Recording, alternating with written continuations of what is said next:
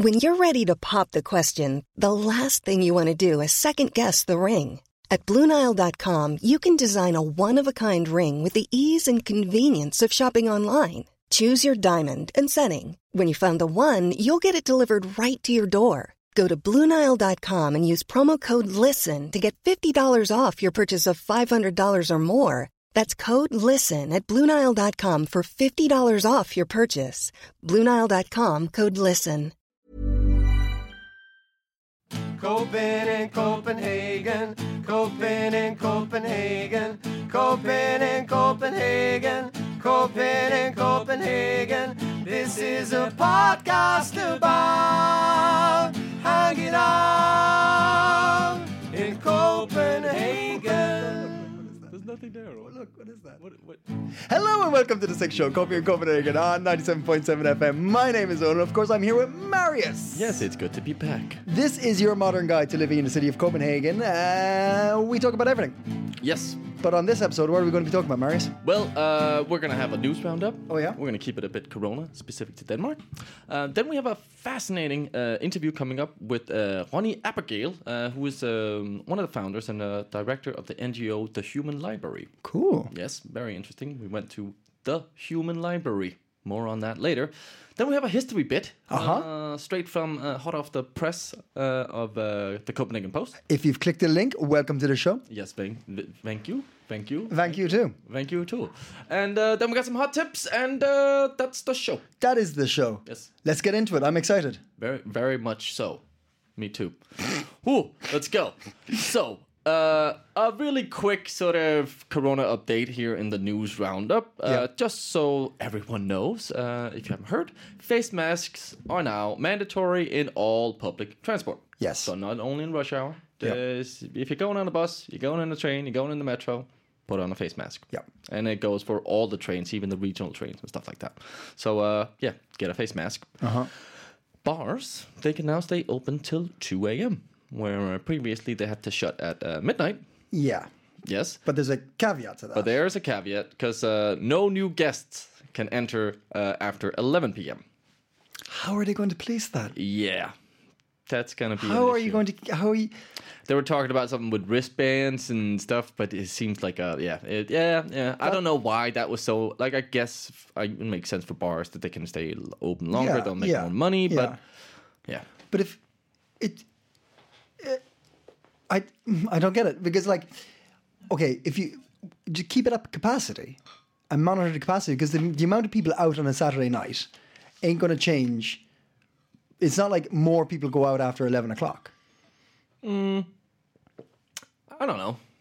If you went to eat a dinner, Yeah, but like I'm saying, instead of keeping the same people in there from eleven, which is nigh on impossible, I would say. Keep the capacity the same, so only have a certain amount in. So Oh, yeah, clicker, yeah, you know yeah, what I mean? yeah, that would be weird. So it's the same. yeah, it's the for sure, same. for sure, yeah. It's the same thing. Like, and people who don't have bouncers, like bars and, and places that don't have bouncers, fuck, it's going to be a nightmare. yeah, for sure, for sure. And, But the good yeah, with news is- outdoor seating and stuff like that, Yeah. how are they going to tell if, if I stayed seated and then a friend of mine joins after eleven? Would- Who looks like you? I mean, Exactly. I mean, you're Which- you're. No one does. But the good news is we can stay drinking longer now. So I mean, yes, that's great. Thank God. uh, nightclubs are still not to open, um, but they have been given permission that if they can turn their nightclub into a restaurant or something like that, then they're good to open. Change your business plan. and We'll talk. yeah. We'll talk then. That's easy, right? You Yeah, can just uh, yeah. just turn this into. Uh, Yeah, it's all the same, really. It's all the same. so uh, yeah, that's and yeah. If you're traveling, I would also just be on top of. There's a lot of countries now that are putting back up sort of restrictions and sort of saying no, no, Yeah, no. yeah. Norway have just said no Danes, please. What? Yep, I have a six-week holiday booked in Norway. I know. That's that's not gonna happen. I'm not joking. I have a six-week holiday. Have booked. you? Yes. No? Yeah. Seriously? Yes. Well, we get to take holidays on- from the show. No, you're taking over. The, you had a wee, uh, holiday last week. Yeah, one one like four days. You're taking six weeks. We never talked about it. Are we, never gonna have this talk right here on there? I'm just, I'm just saying. You never. There's, there's a Google calendar. We, we clock in our no- holidays. there's no Google There's a Google calendar for the show. We, we block in our holidays. You took last week. I'm taking the next six weeks in Norway. Okay, well, I'm not really sorry to inform you that that's not happening because Norway won't accept you. I've already paid for it. Oh well. Anyway. there's no money back guarantee from Norway. Yeah. I don't know. Maybe they will. Anyway, uh, so yeah, be up on sort of if you're planning on traveling, have a good look at it. Uh. Denmark is currently sort of not restricting any countries. They're just saying, uh, uh, highly don't recommend you going there, or eh, it's not so good to go there. But they're not sort of preventing anyone Mm-hmm. Okay. from it. Um, so yeah. Now, um, the Prime Minister, uh, Mette Frederiksen, has uh, been uh, sort of uh, praised for her handling of the coronavirus Yes. here in, in Denmark. And um, She postponed her wedding like two, three times during the whole thing. Yeah. yes, uh, Admirable stuff. yeah. Uh, but she has uh, recently come um, into uh, a bit of criticism uh, regarding some some statements and uh, a campaign video. Oh. Um, so uh, first, this campaign video was released um, from. Yeah, uh, the Social Democrats they have this kind of like summer meeting where Yeah. I don't know whatever they do. AGM Those- kind of a thingy. Yeah, something like that. Um, and this video was meant to sort of highlight uh, inequality among sort of with children Mm-hmm. uh, coming from different you know backgrounds, social and stuff like that. Mm-hmm. Uh, and in the video, it's sort of this classic experiment where it shows a row of kids, and uh, because it's Denmark, they've been told to throw a handball. That sport called handball. Um, Still don't get it. yeah, into a goal. Um, and sort of before throwing the ball, they will sort of have to say yes or no to these statements. Uh, and if they can answer yes to them, they get to take two steps uh, forward, closer to the goal. Oh. Yes, so they're all starting like from the middle of the court and then get to step four if Yeah. they can say yes. Uh, and questions like, did your parents finish uh, university? Uh, can you get help with uh, your homework at home? Mm-hmm. Uh, have you ever felt uh, poor? Um, stuff like that. And then they get to sort of get closer and closer if they can sort of, sh- yeah, if they're privileged, basically. Yeah, yeah, yeah. We, uh, yeah, I, I can read between the lines of this. Yeah, Yeah. It, Uh, it's a shit game. it's a shit game, uh, but it but it does highlight a point to some extent. But Yeah. it's very it's not sort of it's been used quite a lot. Yes. Um, the issue with this video is that all of the kids were very white, like very white, like Really? Danish uh, liver pate hair, like sort of yeah, very white. Uh, so not really representative of uh, the, the Danish demographic, and uh, the. Social Democrats have said, "Oh well, it just happened to be that uh, we couldn't get anyone uh, with another." We looked everywhere. I don't know. Uh, we looked everywhere, and uh, yeah. So so Really? yeah. So they've gotten some flag for that, um, which is fair enough. Uh, then uh, Mette Frederiksen in a They press dropped the ball on it. Hey, the handball. Uh, I, don't in, get, I don't know what that is. Okay. Going. then uh, Frederiksen in a press conference uh, also made comments referring to the numbers showing an increase within a certain sort of ethnic uh, minority, and um, and she made a very sort of strong statement that she felt it was fair to call out these specific uh, uh, minorities or these specific ethnic groups, um, uh, and it was referring sort of as very much to what was happening in in Aarhus where they had a surge of, of uh, infection rate. yes, yeah, yeah. Um, but this has also been uh, criticized uh, because this is sort of a, a common pattern um, of sort of accusing minorities for for being the, the spreader of disease and and sort of completely missing the point that it isn't tied to specific ethnicities, but it's sort of it's, it's all about social inequality uh, being the, the, the, the problem here, which which isn't a matter of skin color or, or ethnicity. So uh, not very, yeah, not very good, uh, and sort of borderline racist. Oy. Yeah. Uh, lastly, she was on a roll. Uh, Mette Frederiksen also went after uh, young children of immigrants. Um, What, like chased them? What, went no, after? but uh, this was also on this Democrats' summer meeting, Right. Uh, in uh, relation to uh, sort of a they were they have to do a new settlement for the Danish police.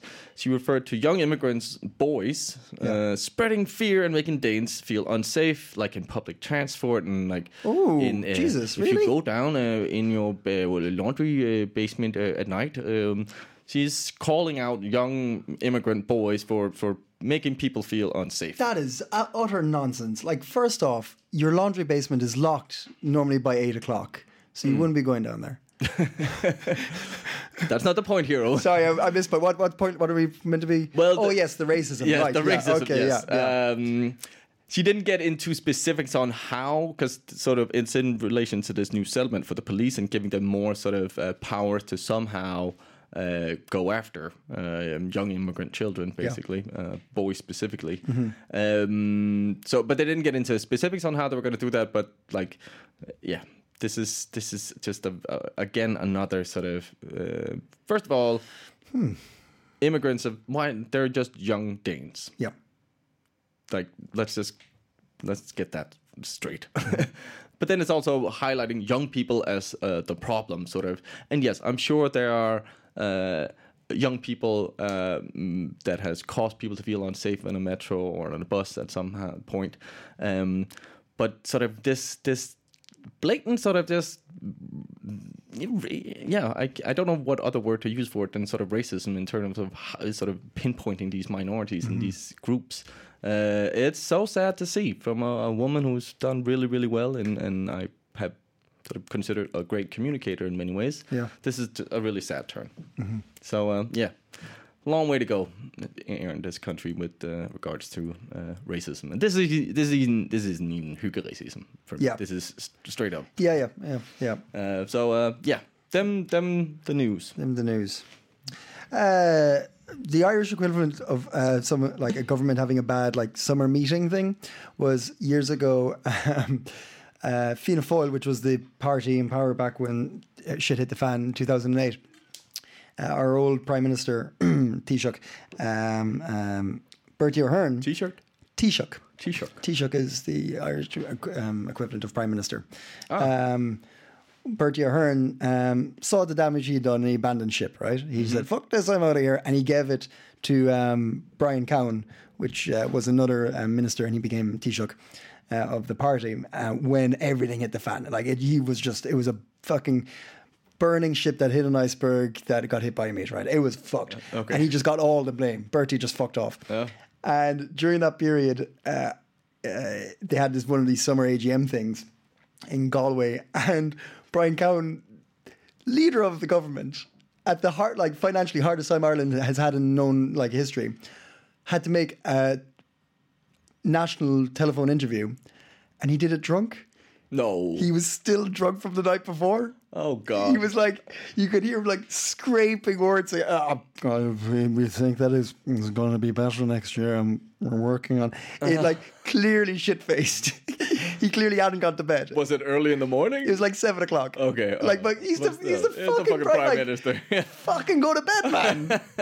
you got one very important job to do. I mean, Yeah. run the country. But anyway, but in, in Ireland, we're like, ah, you bollocks, and we just moved on with it. No one really gave a fuck. No. it was already fucked anyway back then. But poor Brian Cowen, my heart bleeds for him. He got he got it raw into the deal. But anyway. Uh, more importantly, more importantly than drunken Irish politicians, Mm-hmm. human libraries. Yeah. Um, sadly, you couldn't join us, but uh, I went out to uh, interview uh, Ronni Abergel, who is the, the director of the NGO, the Human Library. Now, tell me, what exactly is a human library? Yes. Um well, uh, it's it's it's like an actual library. It's a it's a source of of knowledge, uh, but instead of uh, sort of books, it has uh, humans, and uh, these humans are there for you to sit down and have a, a dialogue with them. Okay. Um, the human books they cover topics uh, within gender, sexual orientation, religious beliefs, ethnicity, um, as well as humans um, dealing with disabilities or who struggle with gambling or alcoholism. Right. Okay. So like a a vast, really uh, like vast um, uh, sort of yeah, array of, of yeah. of, of different humans. And the idea is simply that um, you can go to this location and and sort of maybe confront some stereotypes that you carry, um, Yeah. or or basically just to they're there to facilitate a conversation between two humans, uh, so we have a better understanding of each other. Um, and I think, yeah, it was a very inspiring conversation. Um, great, great guy. Um, Where where is it? it's on Nørre so on Nørrebro. Um, if you know where St. Hans Torv is, Mm-hmm. uh, very close to. It's where the old uh, venue called Global were. Uh, it's, uh, it's right in front of that. Cool. There's a church. Um, But yeah, it's right there. And uh, Ronni was very open and also shared about his own dealings with uh, loss and and uh, his experience by, uh, in with being a, a human book. And I started uh, by asking Ronni, how did they sort of, um, how did this idea come about? Uh, I was working at the Stop the Violence. Yeah. And we're sort of having a great big brainstorm on what to do for Roskilde Festival.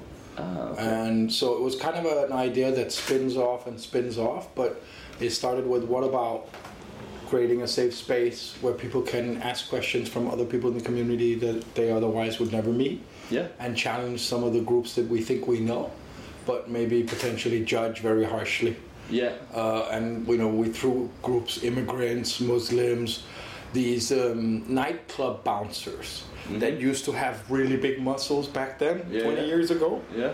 If you went to a nightclub here, most most security people would be very physical toned. Yeah, they'd be very muscular, Mm-hmm. and so there was a lot of stereotypes also about them being racist Yeah. uh, keeping minorities out of the nightlife. And so we thought, we built a list. We came up with this brainstorm. We had a list. All of a sudden, we had 50 or 75 groups that we had identified where we could personally list uh, well known stereotypes and prejudices that were widespread about these groups because we all knew them. Yeah. But then when we asked ourselves, how, what do we really know about this?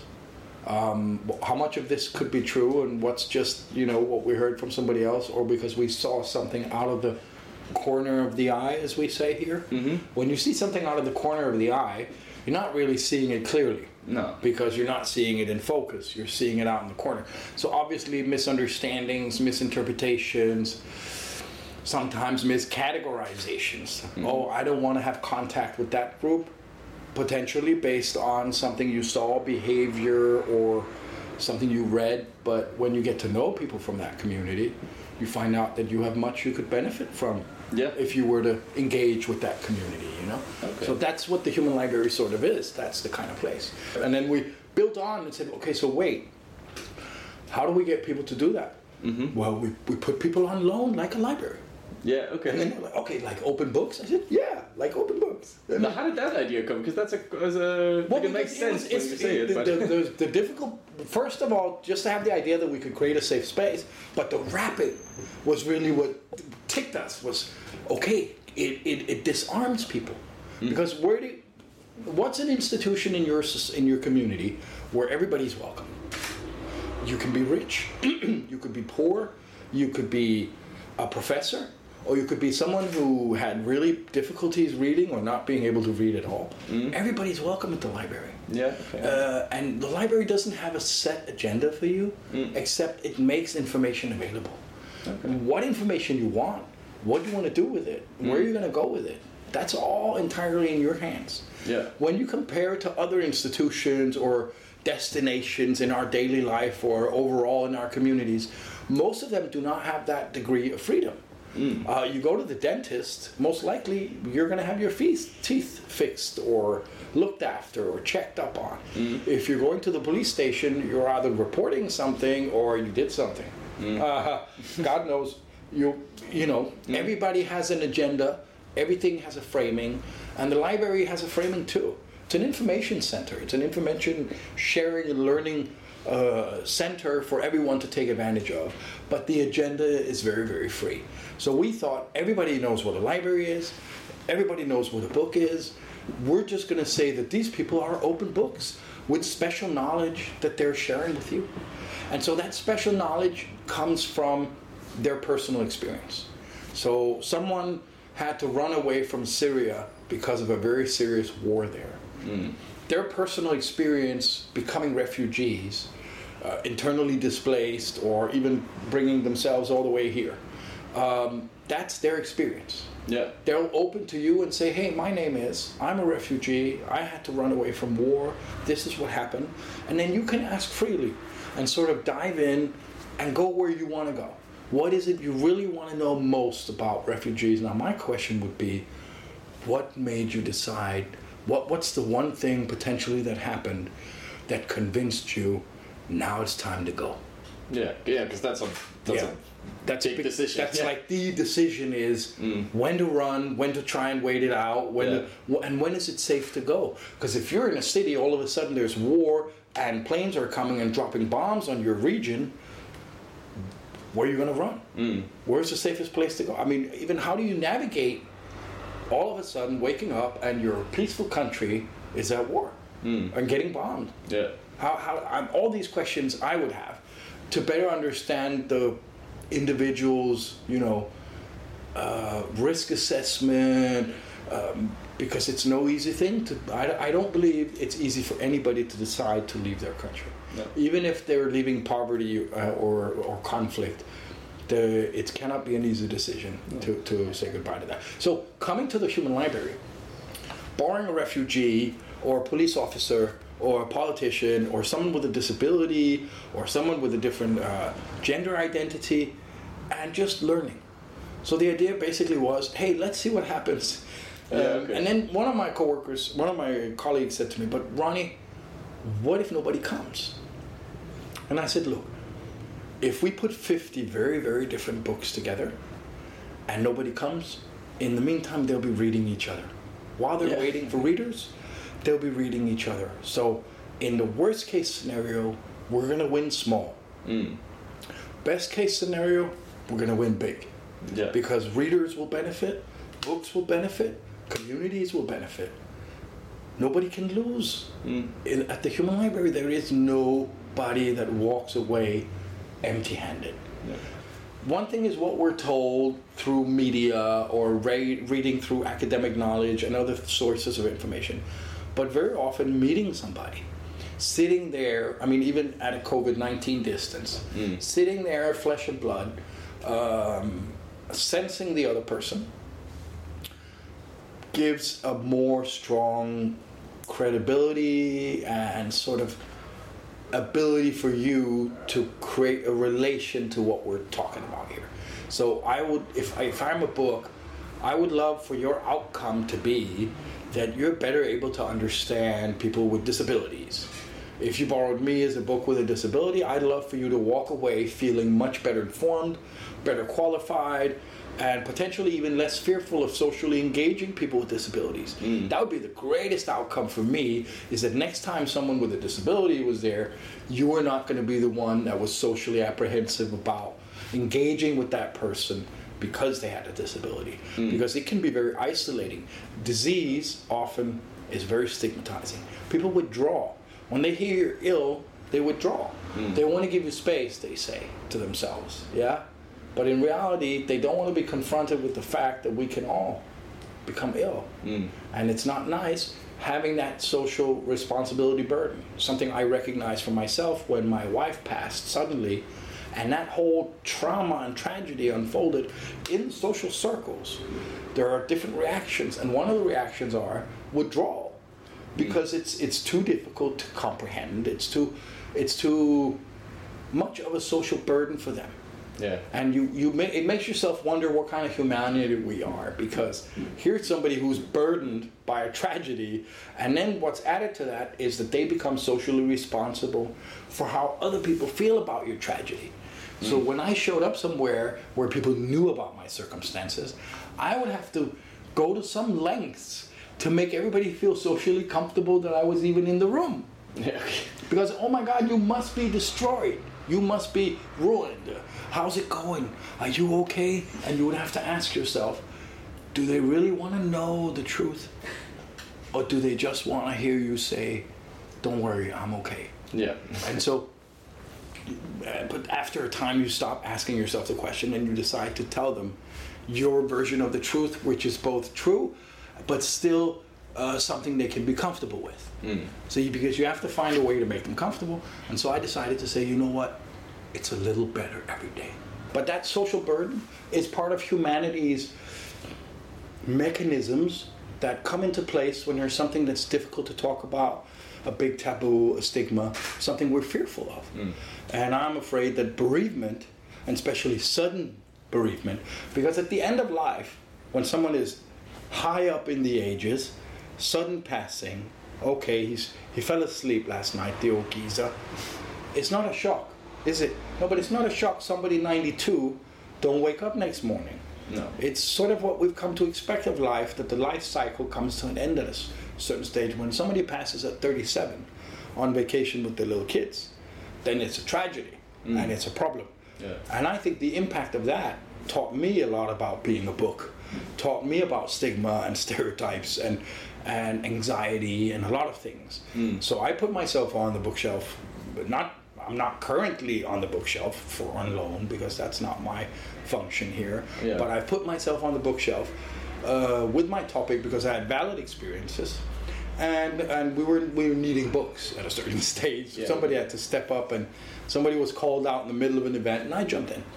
And it's good to know what it is you're asking, not asking, but sort of expecting also from people around the world that are volunteering for us and coming forward. Some of them with really really difficult expectations. Yeah. Yeah, you have a lot of different books, uh, humans, um, and I can understand you are. Yeah, this has been going on for 20, 20 odd years. 20 years, Yeah. but we're in 85 countries. You're in eighty-five countries. How how has this? Uh, because it grew out of Denmark. Yes. How um, sort of double barrel question? How, how did you sort of how did it start here in that sense, and how did you grow? And and what's your approach to sort of find it? Do you find books, or do people come to you? And is there any kind of qualification for people to be a book or? Okay. Um, we started here in 2000 for the a big festival event, and that ran for four days, and it gave gave us not only proof of concept, but also a great deal of inspiration, because the feedback was tremendous. I mean, I've worked with social change for many years before uh, developing the library, and I've never seen anything with this impact. So I thought to myself also that this library really is needed because it works. You know, things that work are needed, especially when it solves a problem or helps aid in solving a problem, like this could do. Um, and so then I went on. I, I made a description of you know what was it we did, wrote the whole thing down. How do we get books? How we train the books? How do we identify the topics? Put the methodology on paper. Yeah. And started going to other countries and partnering with people and hosting local events to sort of test the concept. So we went to Norway and had a really, really great test. But Norway and Copenhagen, Oslo and Copenhagen are two cities that socially, culturally, religious, a lot of things we share in common with our Norwegian brothers and sisters. So I thought that was a great test, but also a safe place to test it. Yeah. We got to go further away to really get answers to how do people in other countries with a different culture than the Scandinavian sort of culture respond to this offering because it is kind of confrontational. Sit down with a police officer. Now, why would I want to do that? Uh, sit down with a Muslim. Hey, wait a minute. What's this going to be about? Um, um, I would probably get sweaty palms if yeah, yeah. So some people actually officer. get a little nervous about this, and there's also an element of social anxiety. What am I going to talk about? Yeah, yeah, what am yeah. I going to say? Is this gonna be awkward? I don't know what to ask. Are there going to be a lot of quiet moments? And there isn't. It's not awkward at all. Only the first 10 seconds. You'll be like, whoa. But if you get a proper introduction from the librarian and you get a proper introduction to the book, you're feeling socially comfortable before you even sit down. Uh, that's our aim. That you should feel safe, socially comfortable, and know that you're in a framing where somebody volunteered to answer your questions. No question is wrong if it's asked with sincerity and respect for the book. Hmm. So after Norway, Portugal, and after Portugal, Hungary, and you know, that sort of convinced me. We're good. Yeah. We're good.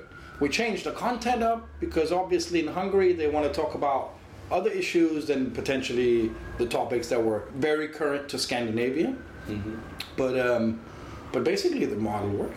And by 2008, we reached the U.S. Uh, and started moving in there, and it's just gone country for country for country. Oh, amazing. Um, and obviously, we set up websites and toolkits and guides and methodology packs and evaluation forms and training courses for books, training courses for librarians, uh, all these different ethics charter and conduct and all these things that we've developed are not things that we thought of from day one, but it's a work in progress. Yeah, yeah. Building a library doesn't happen in an afternoon. If you're ready to surrender to the methodology, which means, I mean, why is that important? Because a book could be a person that comes in and has a great chip on their shoulder and wants to campaign against something. And in a way, campaigning could be okay, but there's a line between lobbying and surrendering to being a source of information. So we can't have people who are agitating, lobbying, missioning. So, in principle, we can have somebody with a chip, but only if it's not a chip that ties them into sort of missioning towards you. Yeah, okay, But okay. but I could have a chip towards the Danish health system for failing my wife with her heart situation, but I'm not going to let that taint me as a book. Hmm. If they ask me, how do you feel about the way the system acted?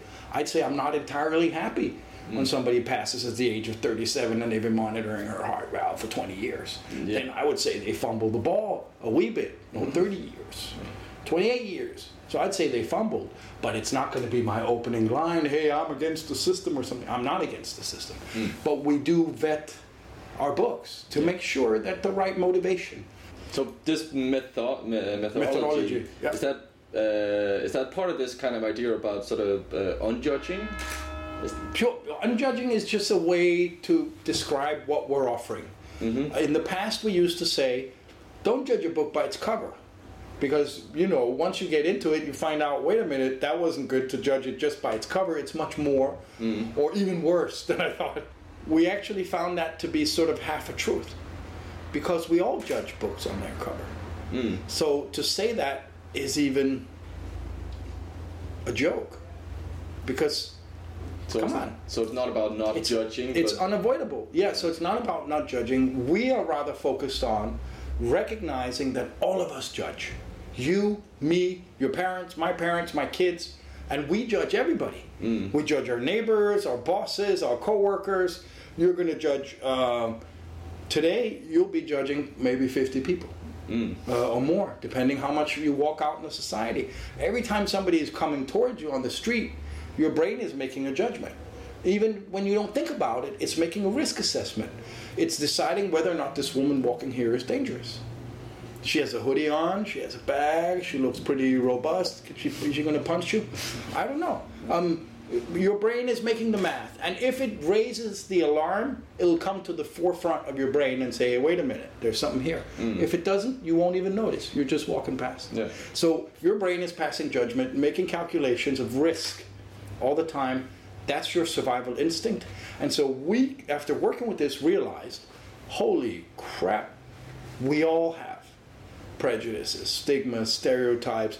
We're all colored by the information we get. How many of us actually go back and fact check? Hmm. So in a way, you would call this sort of a, a, a fact check of a sort. Yeah, okay. Let me just sit down with at least one Muslim. Hmm. Before I decide Muslim people are against my culture, my tradition, or trying to undermine the Danish society, why don't you sit down and meet at least one hmm. or more? Please, we have many. Uh, we have Jews, we have Muslims, we have Buddhists. Please, go ahead. Make it a journey so you get to understand and get insight into groups in your community you normally wouldn't feel you have access to. Hmm. Maybe with this insight, you'll be doing a more qualified decision making onward. It'll actually it'll empower you to navigate with greater confidence. So there is no community around me that I'm not feeling comfortable reaching out to because I know the people from my community and I know the different groups. Hmm. It's not so scary once you know what it's all about. It's not scared that, scary that people are different once you understand how and why. We're just trying to create that space. Then, then how, how do you go about finding your your Books, yeah. yeah. Uh, books come to us in many different ways. We have an online application form. You're free to go in and write, hey, I'm a book, I have this topic, I can be. So many people, obviously, by now have heard about the Human Library.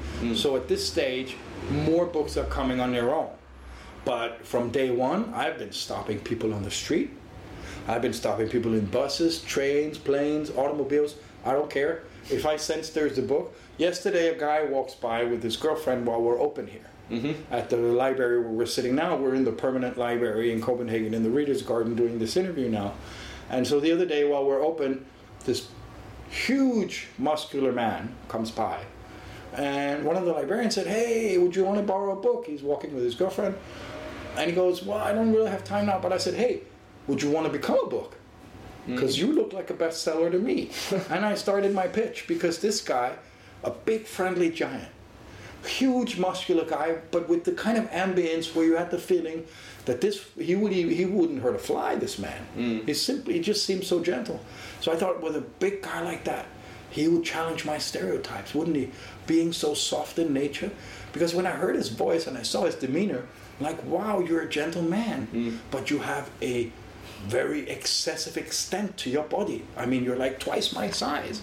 Uh, we have 12 pillars of prejudice that we work with in our methodology. So you could say we have, in a way, 12 categories of literature. Yeah. Okay. One category is social status. That means unemployed, homeless, uh, immigrant, refugee, many different topics fall in under the social status pillar. Yeah.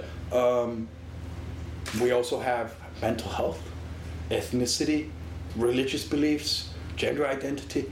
All of these different pillars help us put our literature into a system where you can navigate. What happens here is a mirroring of humanity. You mirror your humanity in somebody else on their experience, and you get to learn to relate to that group. And that group, you, you might ask, what's in it for the books? Yeah. Why do you have books on your bookshelf that are still with you for 20 years? Why do people stay five, seven, eight years? Why do they keep coming back? Why do some publish 30, 40 times? We had one guy last year who published 27 times in a year. That's crazy. When you mean published, you mean like he would have uh, go to events and or That's when you're published. Yeah. You're published whenever you meet a reader That's it. and having a reading, you're being published. So every time you come down to an event, whether it's in a school, online, at this personal, at this private little location we have here now, uh, even though it's public, um, then you're being published. He came out for 27 different publishing occasions on different formats, reading hall, one to one, you know, whatever it is. Yeah. And that's pretty that's pretty crazy. That's good job. That's amazing support. I'm very grateful for people who can give that kind of time. I'm as grateful for those that can only come once a month or every 3 months. We take what we can get with gratitude because we understand that these people have a they have a life. And um, what? So, are there any sort of uh, within these uh, twelve steps? Are there any books you're missing on your shelf? Kind of. Is there any minorities or any? There are groups always- that are difficult to that you're looking for. Maybe. There, there are always groups that are more rare, or let's say topics that are more rare or scarcely available. But, but if I'm to identify groups that have been historically uh, sometimes a challenge for us to, to engage, it's different from country to country. Yeah. You see, in Copenhagen, there might be an excess of transgender topics available, while in Aarhus, there might not. Uh, it's not the fact right now, but I'm just giving as an example. So it's difficult to sort of mention one group. And how do you, uh, maybe specifically here in, in Copenhagen, how do you find the balance between sort of uh, Danes and internationals using using the library, both maybe as books, but also coming here to, to read the books? We built this as a local library, but we understand that a majority of the people who are going to come here will be non Danes. I mean, taking advantage of the public offering, the one where you walk in off the street and grab a book, will be people who are not Danish. And that's been shown to be true so far. Every time we're open, there are guests from the US or Madagascar, or uh, someone the other day was from Germany, and some people from Lithuania. I mean, so you're getting a very international group coming by here, trying this thing out.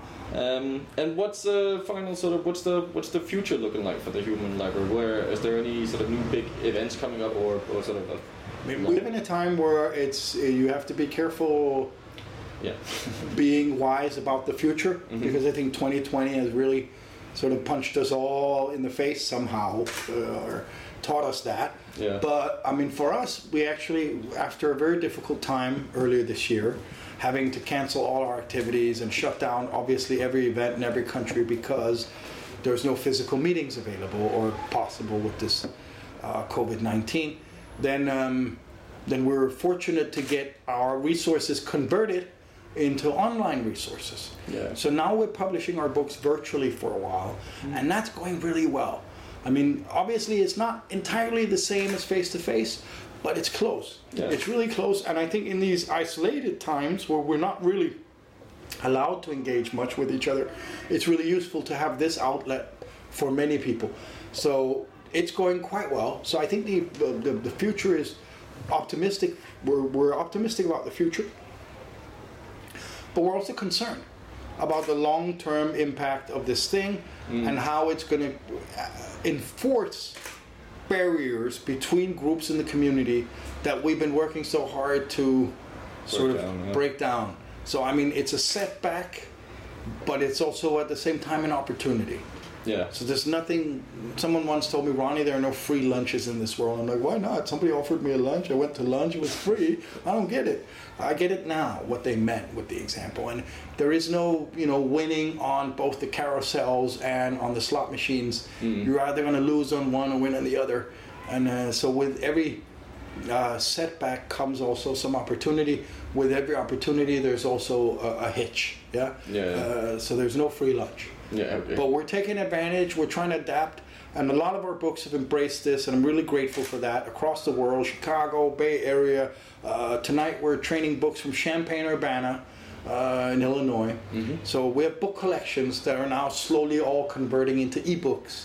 Okay. And that obviously, not all books feel comfortable being online, but for those that do, we're really grateful also that they're feeling, you know, courageous to do this on video, sort of. Yeah. But so we're able to, to keep meeting readers, and we'll continue to do that another 20 years. Fascinating stuff. yeah, a big thanks to Ronni for uh, opening up the, the library that were uh, currently uh, closed. But uh, yeah, he gave us a little, uh, not tour, but um, we got to sit inside the little library, and uh, they have a beautiful little garden out front. Yeah. Um, check out the pictures. It's it's an amazing um, NGO. I, I got to say, my only concern, uh, and I'm definitely going to go myself, and and and, and I, like I, I've said, I couldn't make it to this particular interview, but um, my thoughts were, um, how do you get someone who has a prejudice to want to face it? You know, because he clearly in the interview he wasn't pushing anyone to do anything they didn't feel comfortable with. It was No. all about like self discovery and self understanding. He even talked about judging being a thing Yeah, yeah. you know and like just and i know it's not exactly in the library i'm not talking about the library per se but how do you have someone who has a, a set view on things how do you get them to willingly confront that That's know? true. Um, but I think it's they're they're taking a step in the right direction by just 100%. being like uh, there is an opportunity exactly for uh, those people who yeah yeah. and i'm not don't get me wrong i'm not i'm not questioning the amazing the amazing work they're doing it's just No, but I'm sure that it's that is a know? challenge. Yeah, Yeah, Uh, but really incredible it sounds amazing for sure, for sure. Um, yeah, go check go check them out. Uh, another thing you can check out. yeah That is uh, the history articles featured on uh, the Copenhagen Post. ah And I've uh, I found one on. oh yeah Yes, it's about uh, Danish aviation history. you have an aviation history Apparently so. it's not just says. Um, here we go. The 17th of December, 1903, was an ordinary day for uh, J.C.H. Ellehammer, a middle aged watchmaker from Denmark. Despite his keen interest in engines and his private life's experiments with flying machines, he had never heard of Orville and Wilbur Wright before. Denmark's pioneers. The brothers exploit in Kitty Hawk, North Carolina, in which they managed to lift their engine driven heavier than air Flyer 1 into the sky for 12 seconds, traveling a distance of 36.5 meters to record the first controlled sustained flight made by a powered airplane in the history of mankind, were lost on Ellehammer. As far as he was concerned, he was still in the running to become the first person to fly, and his experiments continued in earnest. Ellehammer left the ground in his self constructed aircraft three years later. He thought he was the first to fly. In reality, he was the first in Europe. wow that is fascinating stuff sir mm-hmm. Not only that, uh, I, I, I dug a little bit deeper. Yeah? And I've actually found uh, some audio recordings uh, uh, right after he, he completed his flight. really Yes, uh, so I believe you can you can play yeah that. I'll, I'll just get the vinyl record going uh, let's have a listen ah hello mr mr Ellehammer hello hello hello congratulations sir Yes, hello. Uh, let me just get my uh, my goggles off. how does it feel Well, it it uh, it's truly amazing to be uh, the f- the first mm, person to to fly in the world. I'm very honored. I must say, Ah, I'm, it I'm, was a dream come true. I, I didn't think it would happen, but uh, to be the very very first man Yeah. ever in the human history to uh, to fly a plane yeah is the only one I've done this. I'm my my father wouldn't believe it. Uh, I- he would be so proud. I'm sorry. May he rest in peace. I'm sorry to uh, to And my you son uh, that passed away in Yeah. a tragic uh, uh, experiment that I had, uh, Oh. he would be even prouder. I, I know he's looking he's looking down, I- applauding me right now. it really breaks my heart to tell you that uh, uh, You actually weren't the first, uh, Mr. Ellehammer. Well, wha- what's, what's that? I'm sorry. The, the, the brothers, the brothers, right? They they did it three years ago. Who, who's that now? The brothers, right? They they uh, they they invented flight. I thought you were copying them. I, I, uh, uh, I'm sorry. I, I seem to. It's probably because I've been flying as the first man in the world. Uh, my ears are a little bit uh, uh, blown. You- You're you're Europe, uh, Mr. Ellehammer. You're you're the first man in Europe. Wait, are you saying I'm I'm not the first man in the world? Y- Europe's still a big place. God damn it! God, God damn it! I'm I'm sorry to be the one to break it to you. I should have listened to my wife. She said she said somebody else would do it before me, and God damn it! But I'm, I'm sure you're, you're you're a smart man, Mr. Ellehammer. What what do, what do you have next in the plan? What what what are you going to do next? Well, that is true. Uh, I, I'm, uh, you know, I'm a watchmaker, so uh, I have created uh, uh, something, uh, and I'm sure this time I'm the first in the world. It's called a pocket watch. It's a watch. Let me let me let me tell you. It's very exciting. Okay. It's a it's a it's a watch. Yes. You know, like the big ones you have standing in the living room. I've, yeah, I'm familiar. But. I have made a miniature version that you can put in your pocket. you, you, How do you how, how do you like that? oh, I'm kind of like this one. What? Wait, wait, wait. Yeah, they're. I'm, I'm afraid. To, Where'd you get that from? Honestly, Mr. Uh, I'm, I'm, I'm, they're they're pretty common. They're, I mean, they're they're a dime a dozen. Uh, God damn it! You just you get no information in this country. I look. I'm, But I'm- that is why I have invented something new. okay. What what what great new thing are you going to bring to the world? This will revolutionize uh, everything. I'm excited. It's called the printing press. oh fuck. It will bring information worldwide faster than a faster than a faster than a horse. I I mean, seriously. Uh, y- y- It prints. You can take a book and you can print many copies, but uh, Mr. Ellehammer, I mean, that's been around for a long time. what? Yeah, you, you're like, I, I work with a newspaper. I told you I worked with a newspaper. What did you think that meant? Uh, I thought it was uh, news on a paper. Exactly, and it's printed. I said the, the printing press. I'm with the press. Oh, that's that's that's a shame. Well, now this time I know there could be no other than me who could come up with this idea. Because I have invented. Oh, God. Oh, this is exciting. Here we go. I wasn't gonna tell anyone. All right. Yes, it's called a car. You're an idiot. You're you're an idiot. Um, best of luck with your endeavors. I hope Denmark does better than you did. God damn it. Where where are you going?